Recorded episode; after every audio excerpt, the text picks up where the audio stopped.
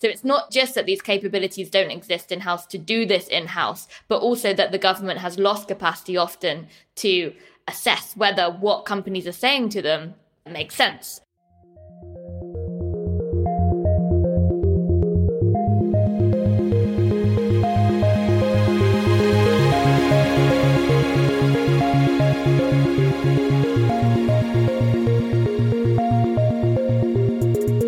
And welcome to Tech Won't Save Us. I'm your host, Paris Marx, and this week my guest is Rosie Collington. Rosie is a PhD candidate at the Institute for Innovation and Public Purpose at University College London and the co author of The Big Con How the Consulting Industry Weakens Our Businesses, Infantilizes Our Governments, and Warps Our Economies with Mariana Mazzucato. And that is in the process of coming out in the US and the UK. There are different dates in each jurisdiction, but it'll be out soon if it's not out in your country yet. I was really excited to talk to Rosie because she's done research on some topics that I find really interesting. In particular, I wanted to find out, you know, what the impact of tech has been on our governments over the past couple of decades, especially as we've had these narratives that anything that has to do with computers and technology has to be done by the private sector, right? This is something that Silicon Valley and the wider tech industry has been pushing for quite a while now. And this has obviously influenced the way that our governments approach technology, especially during a period of neoliberalism when there was this process of reducing the scope of what government actually does and handing more of it over to the private sector.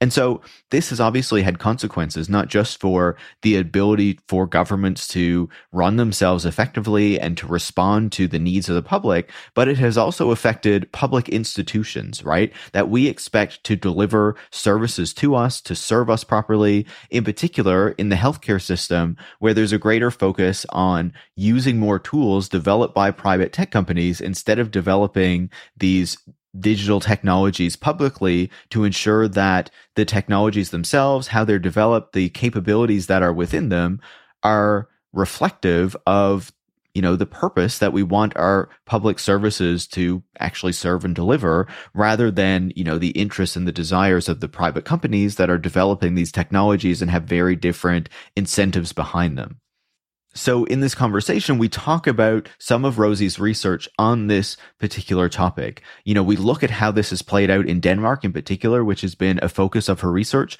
but also extend that to how it's affected the UK and other countries as we've seen these trends become more common as governments have been moving more and more in this direction of letting kind of technological competency leave the public sector and go over to the private sector and then have to pay and rely on private companies to deliver these functions to our governments in particular, we talk about whether, you know, this is of particular concern in countries that have more public services and public healthcare systems than in the United States. This is maybe just because I'm not an American, but I wonder sometimes if, you know, the concern over the movement of the tech industry into healthcare is as concerning from a US perspective where the healthcare system is dominated by private enterprise in a way that is not the same in you know, Canada and a lot of European countries because of the public healthcare systems that exist.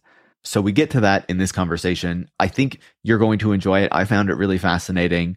And hopefully, you know, it gives you a different way of thinking about these issues because a lot of these things that we're talking about in this conversation are really happening behind the scenes, right? They're not things that we actually see, but kind of, you know, in the background, these things are slowly being privatized. And that has consequences for all of us, really, and for the ability of our governments to deliver for us.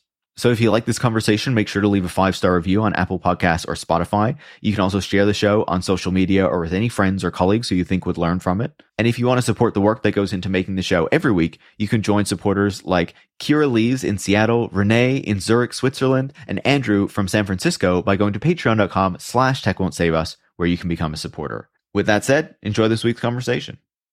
Rosie, welcome to Tech Won't Save Us. Hi, thank you so much for having me. I'm a huge fan of the show. I know your listeners are probably going to rinse you for bringing another super fan on, but I've really been listening since the first episode. I'm very grateful to be here. No way. Thank you so much. And of course, you know, we've been in contact for a while. I've been meaning to have you on the show for ages.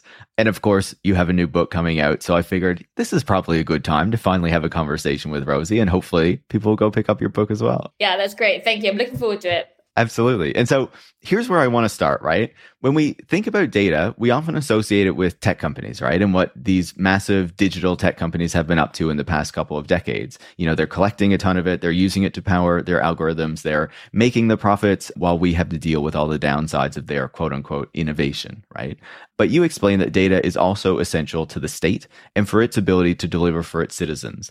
And, you know, that goes back long before the internet and modern tech companies. Can you break down a bit for us, you know, how the state has collected and used data to deliver services, just to kind of set that up for us? So, public sector data has a really long history that we can date back to actually the development of states, the early process of state building and nation building in Europe and in other countries. In terms of the public sector data that we see today, as we think about what governments do, you know, this isn't just a committee that is introducing laws. For example, governments today across OECD countries spend as a proportion of GDP anywhere between 35 to 50% of GDP. So it's responsible for not just making laws, but producing things like services, regulation, administration, all of these things produce a lot of data. So, digital public assets, or what I've termed digital public assets or public sector data, can be defined as all registries, databases, and information that is collected, produced, or held by public sector actors, and that's available in digital format. The actors that are responsible for the production and use of these assets at present can include government departments, local authorities, or other bodies such as the NHS in the UK. A lot of this data is numerical or textual, but it also could include visual or audio recordings.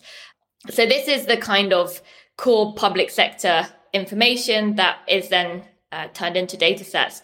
But also lots of data is produced. I think we can also think about it in kind of hypothetical terms of data that could be collected and commercialized, but that isn't currently collected and commercialized. And this is often also of kind of huge interest to big tech firms, for example, in, in medtech and, and other fields. I think you've explained that really well. And it's really fascinating, right? Because it's not how we tend to think about data right now, right? When we think about data, it's like what Facebook is collecting on us, what Google is collecting on us, not so much what the government is doing, though certainly sometimes people are concerned about that as well, and rightfully so in many cases, with how some of that data that the government can collect is used. But as you say, you know, you referred to this as digital public assets, right? These public data sets that have been built up over many decades. I'm wondering how did, you know, the neoliberal turn and the more recent framing of anything having to do with digital technology having to belong in the private sector like you know only these private companies can do anything that relates to digital technology. You know the governments can't be anywhere near that. How does that affect how we and our governments think about these data sets and the public data that has been collected? I think that's a really good question and probably we need to look back or situate this within the kind of broader developments as you've just alluded to within the broader developments in political economy and in capitalism and how they have also affected governance and outsourcing. So perhaps I can begin by saying a little bit about why I became interested or how I became interested in this area. So before I came back to academia, before I went to do my master's, I was working for a few years in medical research policy. And in some of that work, I was looking at, for example, I was working with the British Heart Foundation, which doesn't have an equivalent in the US, but I was working with the British Heart Foundation, and that organization was developing cardiovascular AI policy that would then be used by the NHS and the government in medical research. In all of this work, it was really interesting to see how there was just this baseline assumption that the actors that would be governing and processing and even responsible for collecting this data would be in the private sector. And everyone took that for granted. I think, you know, when you speak to people even within government, today, most people are surprised to learn, or many people are surprised to learn that actually for much of the 20th century, government IT infrastructure and its management were all serviced in house. Is something Mar Hicks has written about as well. And so the question becomes, why do we assume that governments are not able to do this today, or, this is a kind of inherent function of the private sector. So I saw this happening in my work. And then when I came back to academia and I started studying political economy, I kind of returned to this as a way of looking at developments in public private relationships and the big assumptions that underpin them and how they emerged. And I kind of realized that this IT infrastructure, public sector digitalization Uh, epitomizes in many ways not just the kind of neoliberal term, but actually what happened from the 1990s with the growth of what we might call the third way paradigms of governance, which unlike the neoliberal paradigm that came before, actually did recognize the state as a potentially important actor in the creation of value, you know, even defined in social terms, whereas the neoliberal period or Thatcherite, Reaganite neoliberal period defined the state in terms of not being able to create value for society, not being innovative. The state, as conceptualized in governments such as Clinton's government or the Tony Blair government, was supposed to exist and had an important function as the arbiter or the shaper, the steerer of markets and of the economy. So we had this expression that was popularized in a book written by two consultants actually, and that came to underpin the Clinton administration's policies, which was the role of government is to steer but not row. And this phrase really captures what has happened in the subsequent decades of the kind of third way not post neoliberal, there's huge debates about how we use this term, but third way governments, which assumed that government had an important role, but doing stuff itself was not the function of government. And actually, it didn't matter where capacity for delivering the ambitions of government came from, as long as had that capacity and was able to tick these boxes and achieve these goals, it didn't matter what the political economy of the actors that were doing that were. So this is the kind of, I guess, ideation or ideological underpinning of how the outsourcing of government IT infrastructure and crucially its management emerged when I first started looking at this, you know, I wasn't necessarily thinking about these bigger paradigms. I was really just thinking, why isn't government doing this stuff? This isn't to suggest either, and perhaps it's something we can talk about, that governments have always used government data, public sector data, or citizen data for benevolent purposes. Absolutely not. This is a field that has a very, very dark history and should serve as a warning for lots of different things that perhaps we can talk about in more detail. But just the fact that it's not questioned, the fact that we assume that governments can't do this and that the private sector is the only actor that can do this, I think is quite interesting. Yeah, it's very interesting, right? Especially when, as you mentioned, like you go back a couple decades and you see that IT infrastructure is still owned and maintained by governments. And it's quite normal for governments to be involved in procuring and managing the technologies that they rely on. And then all of a sudden there's this shift where, okay, the government shouldn't have any involvement in this. It should all be handled by the private sector. This is how we create kind of jobs and growth and all these uh, sorts of terms that are very popular for politicians to throw around when does that shift notably happen? Like, when do you start to see countries say, this infrastructure that we have, this IT infrastructure that we've controlled, now we should be pushing that into the private sector? We should stop doing these things that we did in the past. When does that really start to happen? It varies in different countries, but I think the shift begins in around the 1960s. So, Mar Hicks, for example, has talked about this as also happening in relation with the masculinization of the labor force in IT infrastructure management servicing in the UK. Other academics have written about how this shift also evolved with the increase in the use of management consultants in government departments. So that's something that we write about in the book that I've written that's going to be out.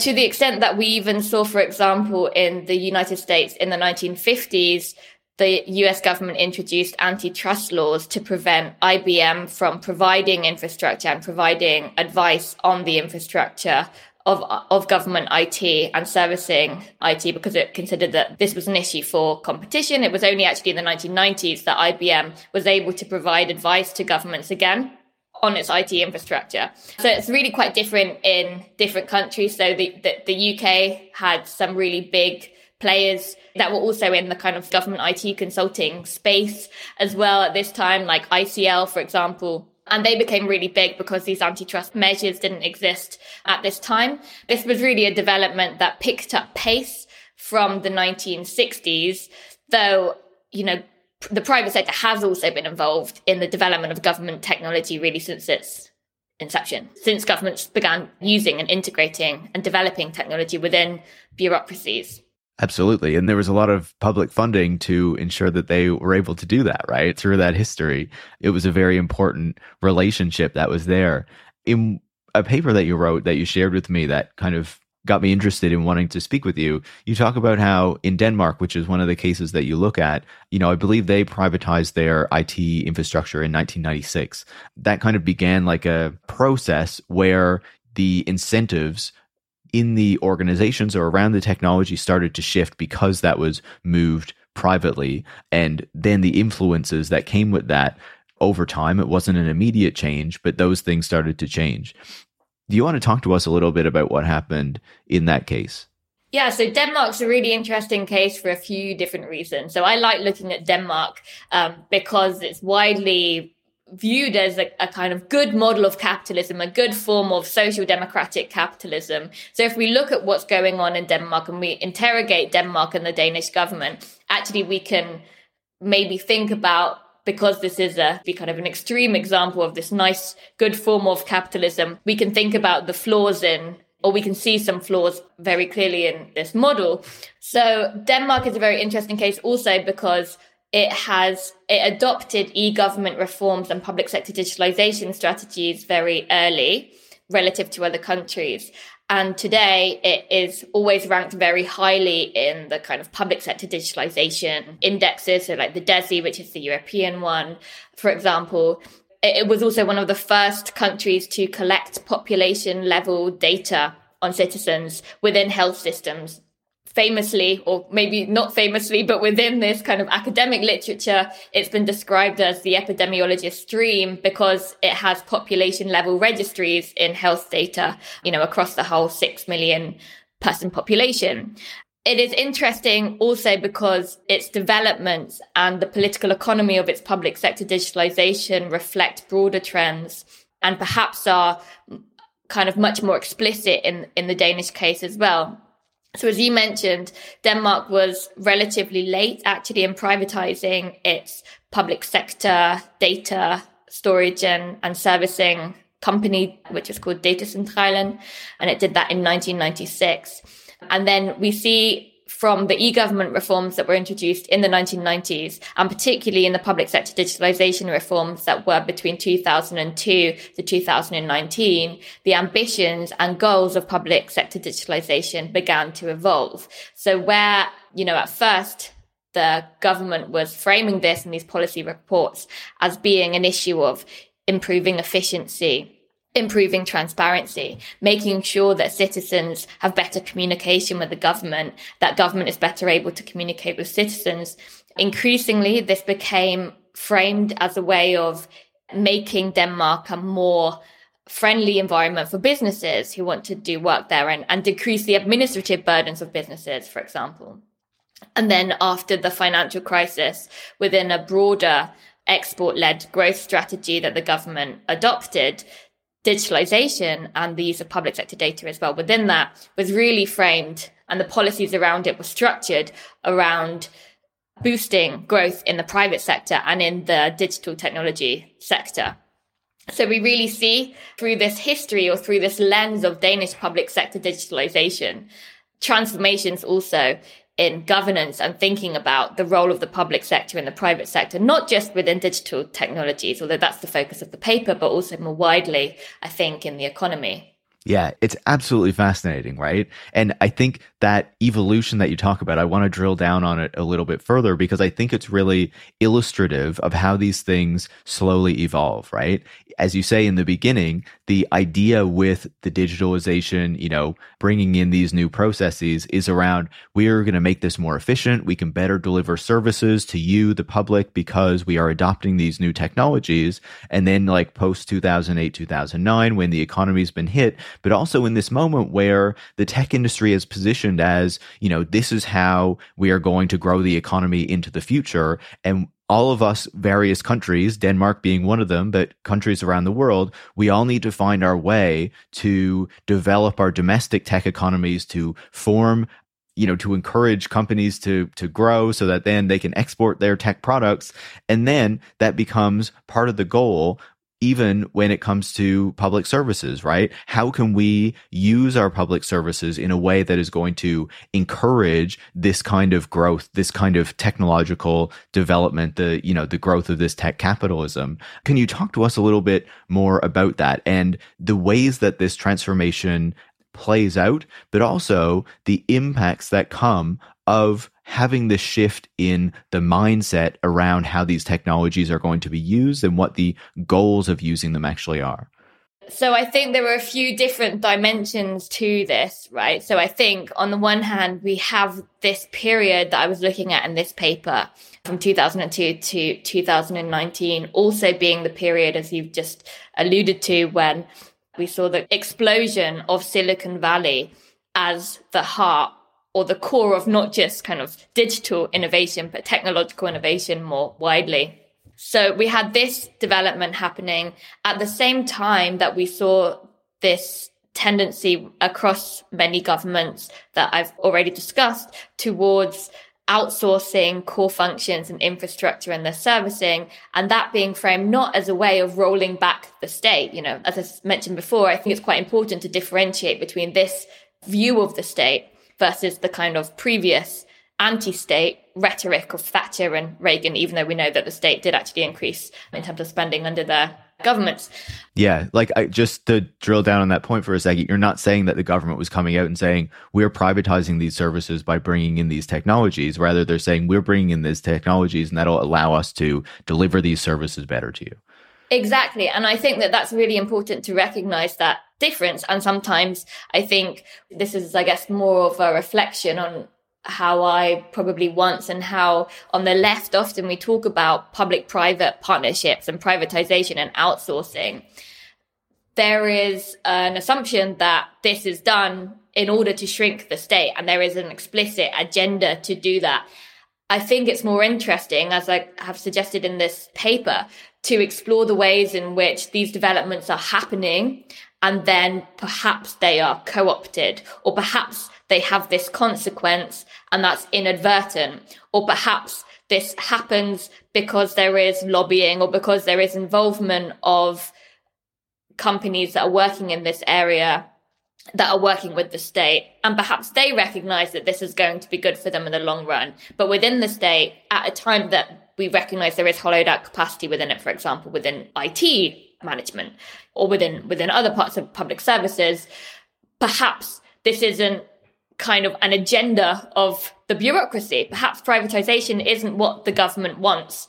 It's not what it's aiming at and it's aiming at other things like improving citizen communication. Doesn't mean we always have to take this in good faith. That's not what I'm suggesting. But it, it just means that we have to recognize the ambitions can be quite different, which makes the politics of this and thinking about how the different actors play into it across the public and private sector, how they influence us as well.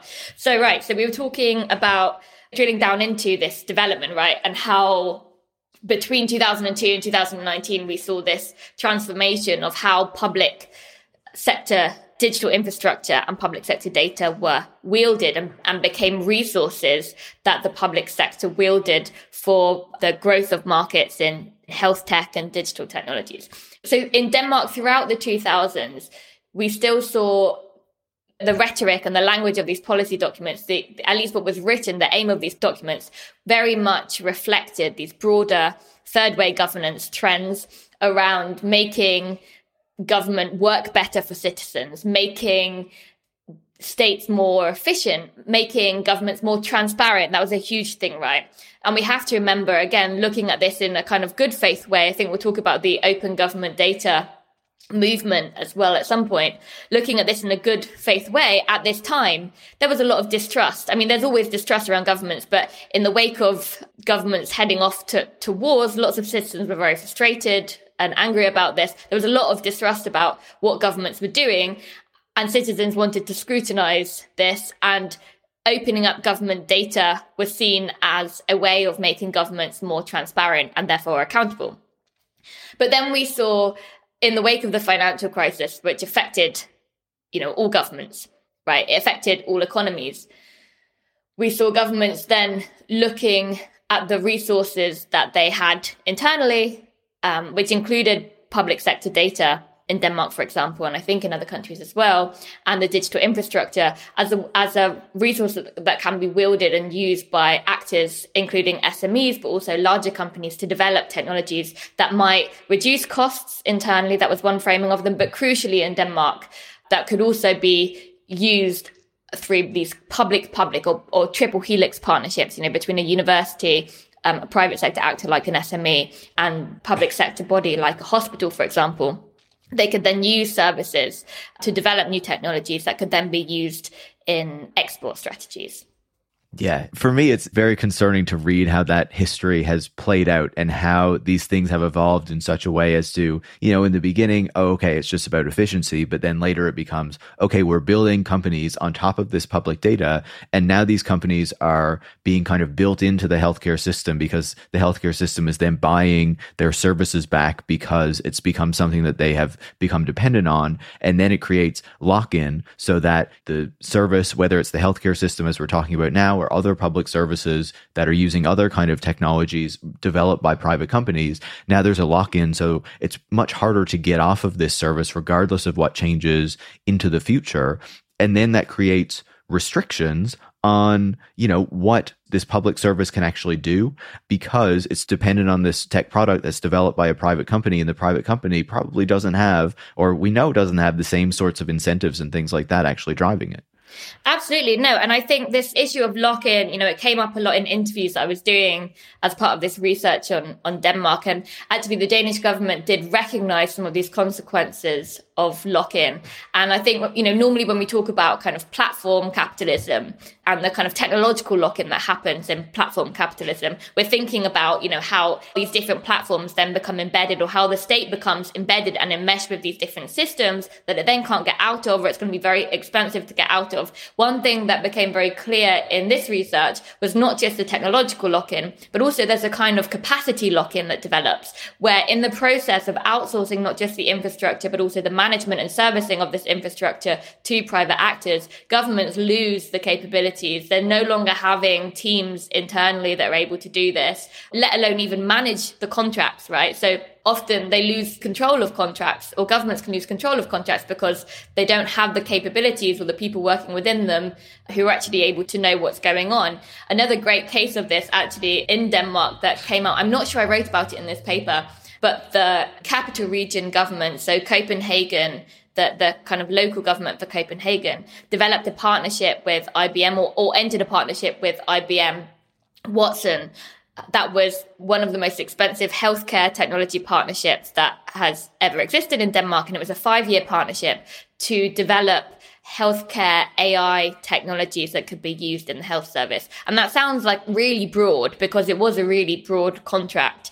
And within a few years, it became clear that it wasn't going anywhere.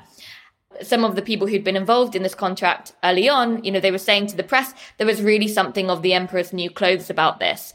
We didn't know, we couldn't assess, we couldn't evaluate what IBM was saying to us. So it's not just that these capabilities don't exist in house to do this in house, but also that the government has lost capacity often to assess whether what companies are saying to them makes sense or if it has any potential. And they, this this whole partnership, even though it was really expensive, ended up folding after just a few years.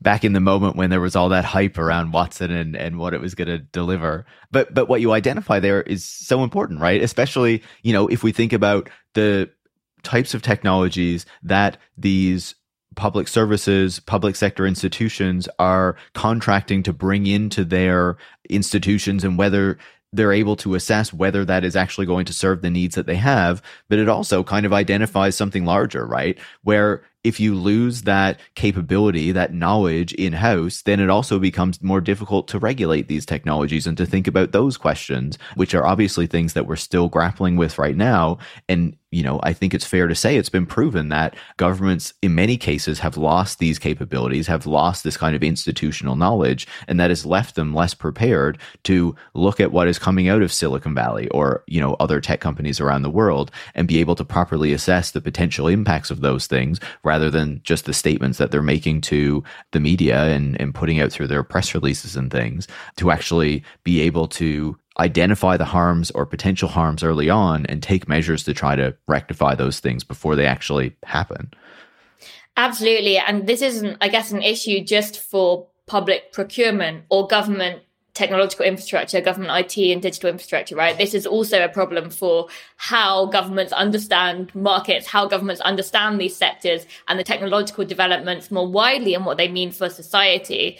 Often governments you know, and I'm talking in very broad terms here, but I can also give some cases. Of, often governments openly, you know, after a kind of crisis of a technology will admit we didn't know this was going to happen or we had no expectation that this was going to happen. And so this is also just about the loss of government capabilities more generally and what that means for how much power then this sector, eh, how, how much the technology sector and other sectors have within our societies. Absolutely. And whether government is actually able to deliver the things that we expect from them, right? Yeah as I think many governments have shown they haven't been able to do.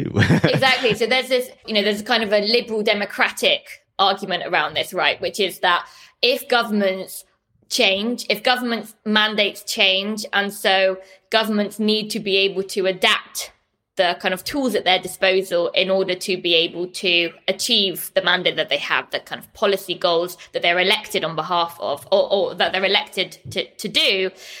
If the capabilities don't exist within them, then it's very difficult to reconfigure that machine in order to kind of meet these goals. That's the kind of liberal democratic view of, you know, what is the problem with the loss of capacity, the hollowing out of governments, right? But there's also, you know, from a kind of the left politics perspective, if we want governments to do things that are going to be very different to what governments are currently doing or, or to have an expanded role perhaps or to have infrastructure that increase democratic involvement in the way that decisions are made and the way things are done in society then there needs to be some kind of capability, some kind of capacity that exists that can be reconfigured. Otherwise, it's not going to be possible for left governments to achieve anything. And we see that actually happening in countries, you know, in, in South America, for example, where left wing governments are coming in and they're elected and they enter and actually they find that the government is pretty empty and there isn't a lot that they can do or, or it's very difficult or very expensive for them to do the things that they are elected to do. So this becomes then an issue for politics, this kind of hollowing out of capability and capacity that you know is not just an issue for digital technology and digital infrastructure but also more widely in governments. Yeah no a, a fantastic point. It goes way beyond that and has much larger implications if we want to demand our governments do larger things actually address real problems you know maybe that's part of the reason why you know i'm sure in many countries but in canada as i see it that they're struggling so much to address the healthcare crises that that we're seeing right because they've just been left unable to really deal with many of these problems. I want to circle back to something that you mentioned in in one of those previous answers, which is the open data, right? We'll probably remember, I think especially American listeners will remember, you know, during the Obama administration when there was a lot of kind of pushing this notion of open data, right? We should be providing more government data, putting it online, anyone can access it and and do what they want with it. And the idea is that, you know, this kind of equalizes the playing field, it makes government more transparent. You know, anyone can go and make their little tool or whatever that can use the data to make it easier to illustrate things about government to the public or whatever. But then, of course, large organizations, large corporations can have the resources to do much more with that data than potentially, you know, the average individual who is just taking a look at it. So, I guess in hindsight, how should we look at that movement for open data based on the research that you've been doing? I really liked actually a term that Timnit Gebru used in your interview with her, this idea of aspirational language in tech. And I think open government data or open data more generally is a really nice example of how this, because it sounds great. Open data, you know, that's something for everyone. It's transparent. Everyone can use it. It's a tool that we can all use um, and think about all of these things we can do with this universal resource, right? It sounds great. So there's a few issues with some of those assumptions. So one is that even with kind of nice open government data, and you know, I use open government data in my research. I'm studying the government and go- government spending and and contracts. So I, I use this data, right? It's still not something that everyone's going to be able to use. You know, often it needs wrangling, it needs a lot of cleaning. You need to know how to program to use big sets because you won't be able to open them with, you know, Excel or something like that. Um, so that's one issue. This isn't something that, you know, everyone's going to be able to use. You need to have training to use this data. So that in itself um, is a challenge to the kind of whole idea of open government data.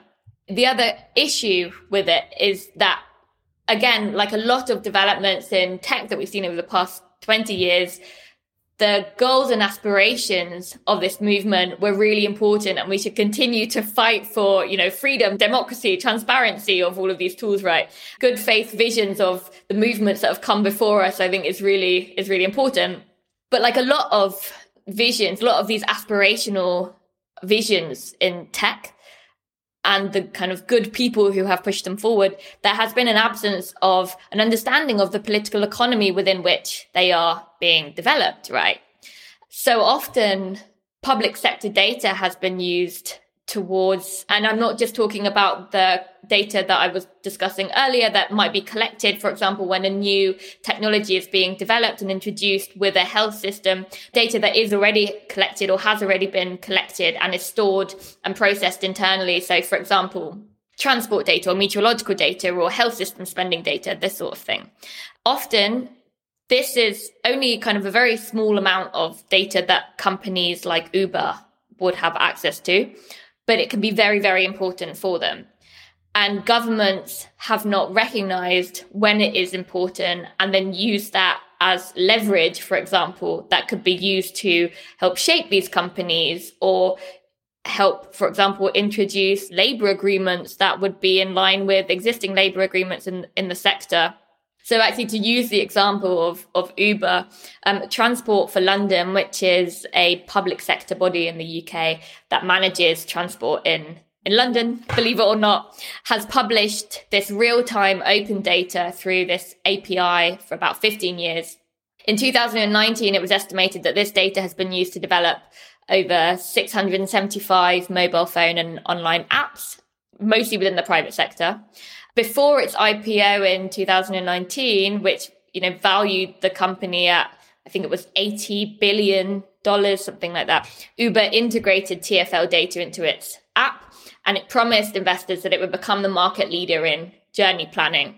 And this became a huge selling point at this at this time. This was huge for investors but of course, those working for Uber as the drivers and couriers were unlikely to or did not see improvement in their paying conditions after this data that had been, you know, developed by the public sector and used in this way had been introduced. So perhaps, you know, one thing that could have been done with this huge kind of data that Uber was able to get access to could have been to use it as a way to say, we want to ensure that the drivers are able to increase their income or something like this. Or perhaps a decision might have been made that the data was not given to Uber, but was perhaps given to another company entirely that had different principles and uh, that were maybe more in line with what you know most people would have wanted and, and would expect from a company that is that big. There are clear uses of open government data where they haven't. There is no way that you can argue that they have been used in the public interest, right?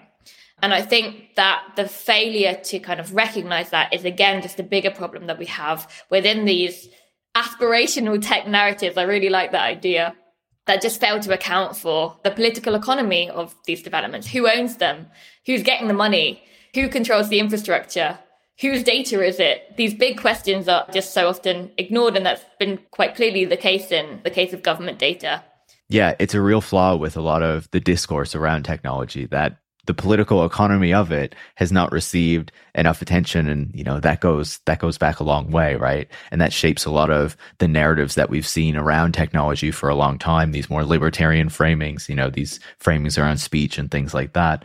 You know, I, I, think what you say is important because if we think about the example of Uber, and you know, I'm, I'm sure its valuation is worth a lot less now than than when it IPO'd but like you know it was taking advantage of this public data that was available both from TFL but I'm sure from you know many other public organizations you know in the United States and, and in other parts of the world but then was often not sharing its own data back or trying to fight when regulators or local governments were trying to get a hold or, or get a look at its data so it could kind of integrate that with its own data and get a good idea of what Uber was doing in cities and in transport systems, right? And so you see that kind of, you know, lack of reciprocality, I guess, there, where, okay, it's benefiting from the public sector and everything that the public sector is doing, and usually not having to pay for those sorts of things. But then it's kind of using that in a way that benefits its business rather than having to ensure that the way it uses it is beneficial to the public as well. And that's a real problem. One piece that really stood out to me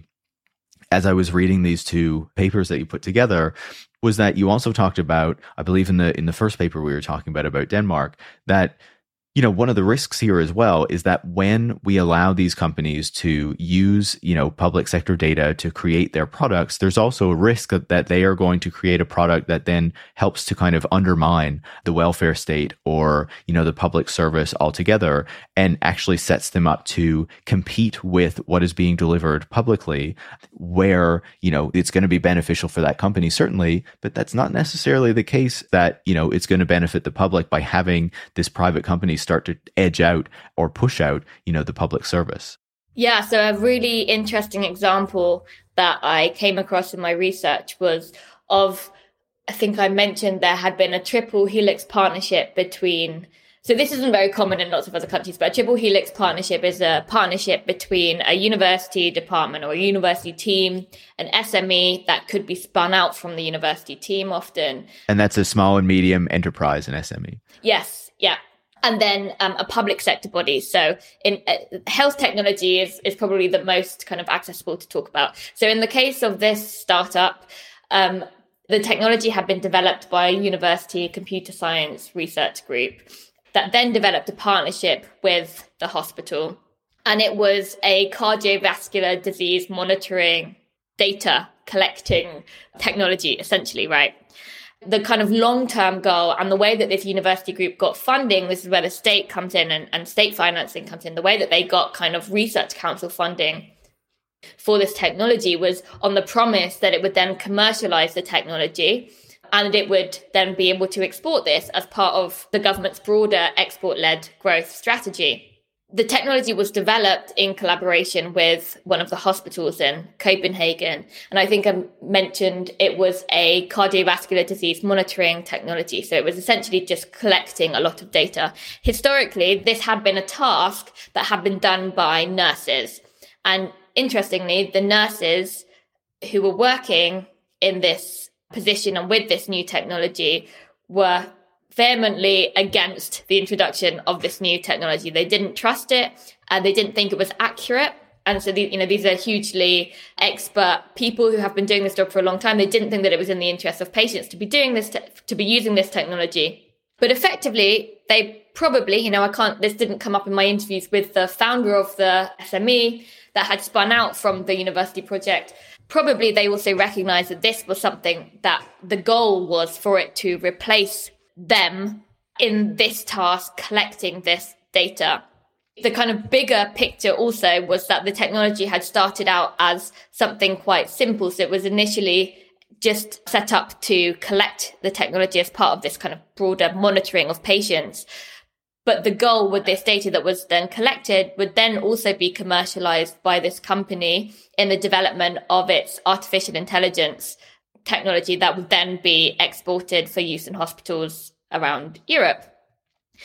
So this is not just the replacement of an existing function or existing task that's happening within the welfare state by what becomes a private actor. You know, this isn't, even though it was developed using public funding, using public universities, the, at the time that it was being used in the hospital, it was being provided by an SME. So it's not just that the task is then replaced by a private sector actor, but also the collection of the data, the processing of the data, what happens to that data shifts from being the responsibility of the public sector to becoming something that that private sector actor is responsible for. So the ability to then use that data to develop a technology in-house or for it to be used in kind of meaningful evaluations internally and learning or the development of capabilities internally is also lost as that process, the process of doing something is outsourced. It's so concerning to hear you describe that, right? Because it's it's exactly what we wouldn't want to happen. And I feel like some of these conversations are a bit more difficult to understand from an American perspective, mm-hmm, right? Mm-hmm. Where the healthcare system is private. This is what they're used to. So if you have a private hospital and they're using more private technologies, like, you know, I guess it's it's harder to understand the distinction and what's going on there. Maybe it's not as, as big of a worry. But when we're thinking about, say, you know, Europe and Canada and, and Australia, where you have these technologies that are developed by the private sector moving into the public sector health system and kind of taking away some of the power of that system, taking away some of the things that it used to do. What I describe it as is kind of like a sly privatization, right? You don't see it when you go and approach the health service, when you go and see your doctor or get a surgery or whatever. But this is happening in the background, um, and it's still having impacts on the type of service that you can expect, on what the health service can deliver to you. And it potentially has implications, or as you're describing, it does have implications down the line. And one thing I would add to this that that maybe you can comment on as well is that during the pandemic we had a lot of tech companies trying to compete for public sector contracts around COVID and COVID tracking and all these sorts of things. And one of the big things that emerged from that moment, if I remember correctly, is Palantir getting a contract with the NHS, which is the public health service in the UK, so that then they get access to a lot of that kind of NHS data. And as I understand it, the NHS data is seen as like kind of world class, really valuable. Like private companies really want to get this data, really want to have access to it. And now a company like Palantir is getting access to that data. Like, what does that suggest to you? Because that seems concerning to me. I think there are two possible responses or two things that I can say about this that might be relevant. So the first is that as we saw during the pandemic, often when these companies are brought in to do these things, and this is where this kind of thing about them being the emperor's new clothes comes back, right? They actually aren't able to do the things that they're promising that they're able to do. They often aren't able to do the things in a way that governments expect them to, and often they can end up spending a lot more money. So, a really nice example of this would be actually in the case of the US and the development of healthcare.gov, which was the market exchange platform that was introduced as part of the Affordable Care Act. Now, on the day of its launch, I think this was 2013, right? So, on the day of its launch, only six people were able to access the platform, which is terrible. You know, that's a terrible result for any project that on the day that it's kicking off, no one's actually able to use it. And it was, it was hailed by, you know, media and Republicans as this colossal failure. And this was supposed to be the landmark reform of the Obama administration. It completely failed. Now, there's been lots of kind of scrutiny of what government did wrong in the development of healthcare.org, you know, about how there was miscommunication between departments, about how some of the managers weren't open minded, you know, these kind of really micro level things. But the big kind of elephant in the room is that this was also a program, this was also a technology, a public sector technology that had a development that had been outsourced at huge scale and scope by companies that had never developed a platform like this before, that were subcontracting after subcontracting after subcontracting different parts of the contracts. And so the government lost a lot of control over the process, even if it had the capabilities, which, you know, that's not really what I'm interested in at this point. Even if the, the government did have those capabilities, which it probably didn't because it's also outsourced a lot, even if it had the capabilities to manage that process properly, it had no oversight over what was happening through the kind of huge supply chains that had been developed. And some of the big contracts to CGI Group, for example, were, were handed out on a cost plus fixed fee basis, which meant that I think the overrun cost were $24 million in the end. So th- this basically meant that if CGI Group made a mistake or if there were problems or if something was more expensive, rather than the risk of that and the responsibility for footing the bill for that falling to them, it fell to the government they were just able to kind of bill the government afterwards. So the one issue that often these companies aren't able to deliver on the promises that they promise. And as we've discussed a bit already, often the government is not able to assess those promises because after decades of outsourcing and the kind of infantilizing of governments, as we describe it in this book that I've written, they just don't have the capacity or the confidence sometimes to kind of make these decisions challenging these companies. That's one issue. The other issue, which is, you know, related to this second point as well, is that when governments do this, over a long period of time. So, for example, in the pandemic contracts, they completely lose the ability to do this themselves. So, on the one hand, you think, why didn't governments just use the money, the kind of huge contracts that they handed out for test and trace programs? Why wasn't that spent internally? You know, there's an obvious reason for that, which is that actually governments often don't have these teams to do these things. But the companies that they went to, like Deloitte in the UK, for example, also didn't have those capabilities and they just assessed it, uh, weren't able to assess that they weren't able to do this. So, you know, this isn't necessarily a case of governments doing everything either. That's also not we are not what we argue in the book by any stretch of the imagination. You know, there's lots of things that governments shouldn't do.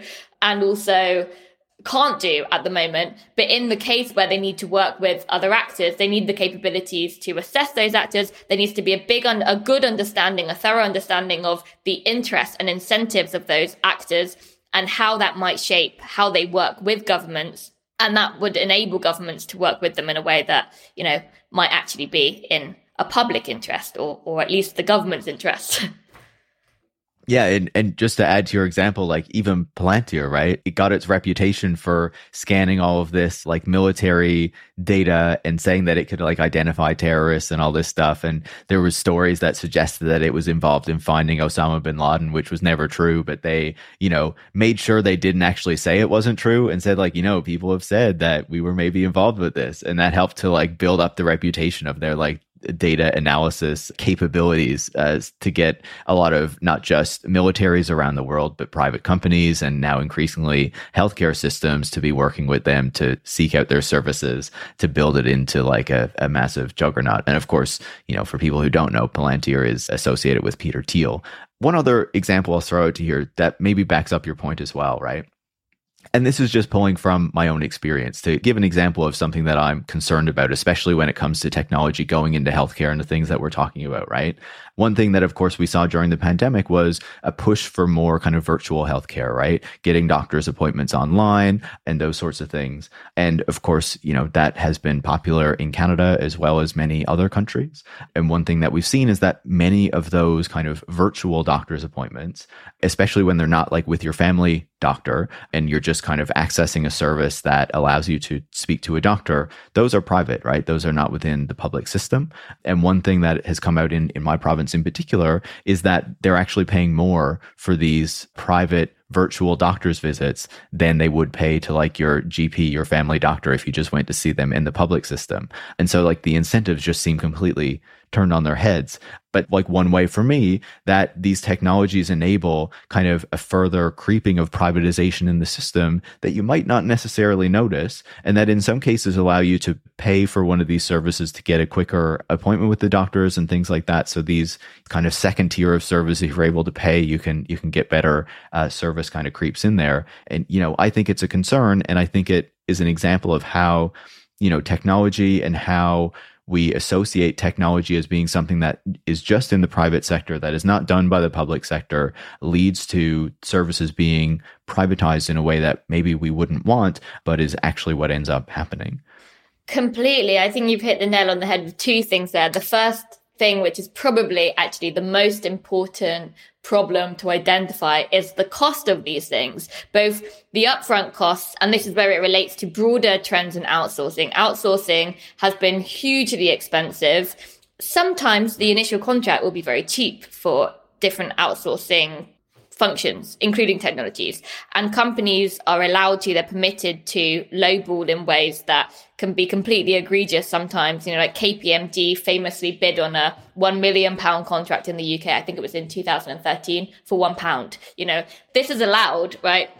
So that's one of the issues. But the kind of long term cost, even though that initial contract was very cheap because that gets them in the door and then that hollows out the kind of internal capacity, the long term cost of using uh, this kind of mode of governance, this mode of doing things, this mode of production becomes very expensive over time. Then with the loss of that capacity and the absence of even the choice of doing something in house, that then increases the leverage that the private actor will have because it knows that it's then the only actor in town that's able to do this. So yeah, things that this can get really expensive. In the case of what you've described, you know, sometimes you look at these contracts and you think, why on earth has this happened? On the face of it, you know, even on paper, it's way more expensive than doing this how it's currently done. That's where we have to look then, not just at the kind of the how these cost benefit analyses might feed into decisions, but also when narratives about the innovative potential of private firms and video-based consulting in, in medicine, for example, and the failures of the public sector, where all of these kind of narratives come together and shape decisions also within government and within public sector organizations, within local government, how these all feed into the decision to instead turn to the private sector rather than continuing with a public sector option. The second point that you raised around creeping privatization, you know, I completely agree. This is something that I talked about in, in the paper. I looked at this through the lens of Paul Pierson's concept of systemic retrenchment, right? So Paul Pierson was writing on changes in the welfare state systems and different types of welfare state models. And he was really interested in why Thatcher was not able, why Thatcher and Reagan were not actually able to kind of fulfill their ambition of completely rolling back the state through what he terms programmatic retrenchment. So that's the kind of direct cuts. And he looked at, you know, the importance of political constituencies and how they then create feedback loops for different types of support for different policies and different welfare programs. So he suggested that systemic retrenchment is often more critical for how privatization actually happens, how the transfer of resources away from the public sector to the private sector actually develops. Most critically is not through these kind of direct cuts to public services, but often through these invisible measures that are obfuscated both very kind of consciously by politicians. So, for example, increasing the retirement age is an example of a systemic retrenchment because it decreases the cost of pensions to the government over time. But it's not something that most people are going to think about for a long time. So it's an example of that. And digitalization is another one that's what I argue because it happens quite slowly. These lock-in effects often happen quite slowly. And I think at towards the end of the paper, I talked about then how this industry, this kind of sector of digital technology also, uh, and government digital technology must also be recognized as kind of a powerful actor in shaping this obfuscation of the effects of its use at scale and scope within the government. You know, there is money invested also in there, is, there are resources. There are lots of people employed to help promote the idea that the private sector is the best provider of government digital infrastructure and services. This is not kind of something that develops out of thin air. There is an industry also promoting this idea, right? So this also then figures into, yeah, how systemic retrenchment happens, how this kind of creeping privatization, as you put it nicely, occurs. You know, I think you've explained it perfectly. And I think it also leads really well into the final question that I had for you. You talk a lot about how this process is depoliticized. And I think that that is a really key kind of piece of allowing it to happen and allowing us to not really know that it's happening and not really kind of get angry that it's happening because it's something that's easy to kind of hide away and we don't see.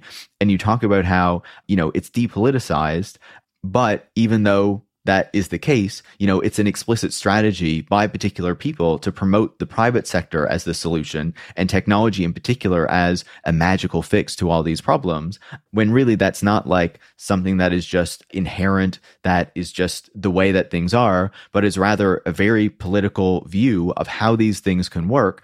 And they could work in a very different way if you know we had a different set of politics guiding these things and we were more aware of what was happening and able to push back on them so I think this feeds into, again, as someone who very much studies production, I'm wary of speaking too much about ideas, but these ideas are also, you know, we have to recognize as are really important to how we understand the role of government in society. So these narratives, not just about technology and about innovation and where that happens, but also what the function of government is and the notion that government is and government administration because a lot of these technologies are not being used in frontline services but public sector digitalization you know also applies to what's happening i guess behind the doors of ministries and government departments.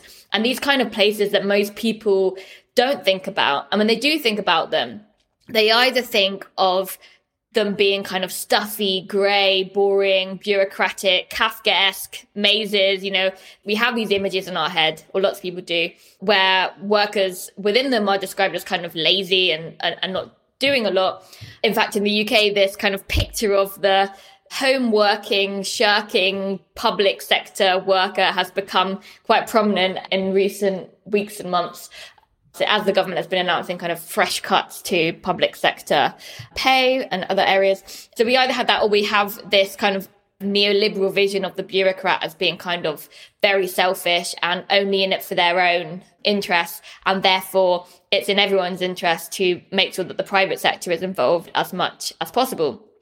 So these kind of dual narratives, which are c- kind of competing in the minds of um, most people, mean that when we think about public sector digitalization, we aren't thinking about the politics because we don't think of this as being a realm of politics. We either think of it as being kind of stuffy, grey, neutral, boring place that is apolitical, or we think of it as being this kind of yeah self-interested realm that should not have control over anything and therefore bring the private sector in. Both of these are, are very kind of deep apolitical spaces. So it's no real surprise that there isn't more discussion about public sector digitalization or public sector infrastructure and outsourcing more widely beyond, you know, headlines about fuck ups by individual companies, which are really important. But I, I think it's important to dig a bit deeper, you know, and, and this is actually how then my research has become not just looking at IT and public sector digitalization and who owns data and who owns these infrastructure, which is what I was initially interested in. But the bigger paradigm within which this has emerged in government and the political economy. You know, and I realized quite surprisingly that even though there has been great research looking at outsourcing and some research looking at privatization of public sector infrastructure, often these aren't placed within these bigger lenses. And what they mean for who owns the economy and and who benefits from the economy and what the kind of long-term implications are for government capacity you know looking beyond the kind of programmatic retrenchment the direct cuts to how this stuff evolves even when individuals even when individual bureaucrats even when individual politicians have great ambitions and good ambitions and they often do. You know I, I like to look at things with good faith a lot of the time I'm not saying we always should, particularly with UK government, for example, absolutely not. But there are people also within these organizations that do have good ambitions and are benevolent and do want to kind of use these things for good, but are, yeah, often constrained in doing so for the reasons we've been discussing. Absolutely. No, I, I think it's a really important discussion and it will really be important to us as we think about what our government should do in the future, what our healthcare system should look like in the future, how public services are delivered and to ensure that they can actually serve the public. Rosie, I really appreciate you taking the time uh, to chat with me about this. I wish you the best with the book as it comes out. Thanks so much. Thank you very much. Rosie Collington is a PhD candidate and the co author of The Big Con How the Consulting Industry Weakens Our Businesses, Infantilizes Our Governments, and Warps Our Economies. You can find out more about the book through the link in the show notes. You can also follow Rosie on Twitter at, at Rosie Collingto. There's just no N on the end of her Twitter username. You can also follow me at, at Marx, and you can follow the show at, at Tech Won't Save Us. Tech Won't Save Us is produced by Eric Wickham and is part of the Harbinger Media Network. And if you want to support the work that goes into making it every week, you can go to patreon.com slash Tech Won't Save Us and become a supporter. Thanks for listening.